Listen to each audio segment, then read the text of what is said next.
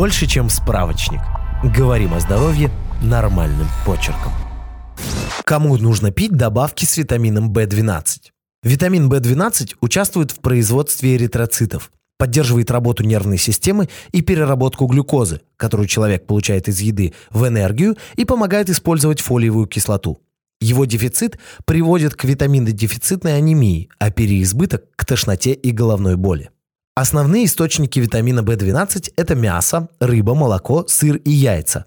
В растительных продуктах его почти нет, только в водорослях нори.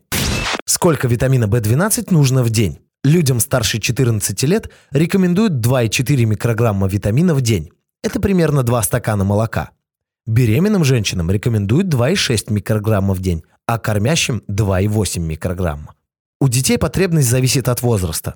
Детям от года до 3 лет нужно 0,9 микрограмма в день, а в возрасте от 4 до 8 лет нужно 1,2 микрограмма в день.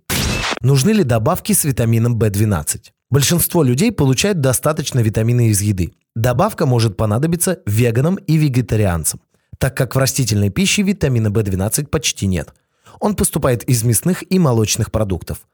Еще добавку рекомендуют пожилым людям, примерно 2,4 микрограмма в день. Из-за чего бывает дефицит витамина В12? Дефицит витамина бывает при недостатке продуктов с ним в рационе – витаминодефицитной анемии, операции на желудочно-кишечном тракте и длительном приеме некоторых лекарств. Дефицит приводит к сильной утомляемости, вялости, одышке, чувству слабости и головным болям. Ингибиторы протонного насоса, которые используют для лечения гастроэзофагиальной рефлюксной болезни и язвенной болезни, снижают усвояемость витамина из еды, что приводит к его дефициту.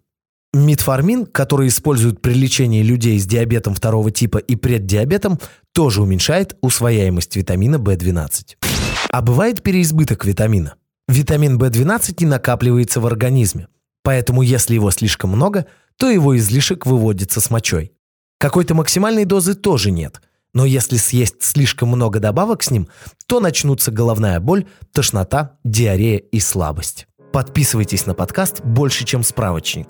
Ставьте оценки, оставляйте комментарии и заглядывайте на наш сайт kuprum.media. Прочитать полную версию статьи вы можете по ссылке в описании к подкасту. Еще больше проверенной медицины в нашем подкасте «Без шапки».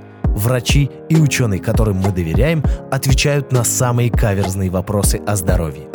До встречи!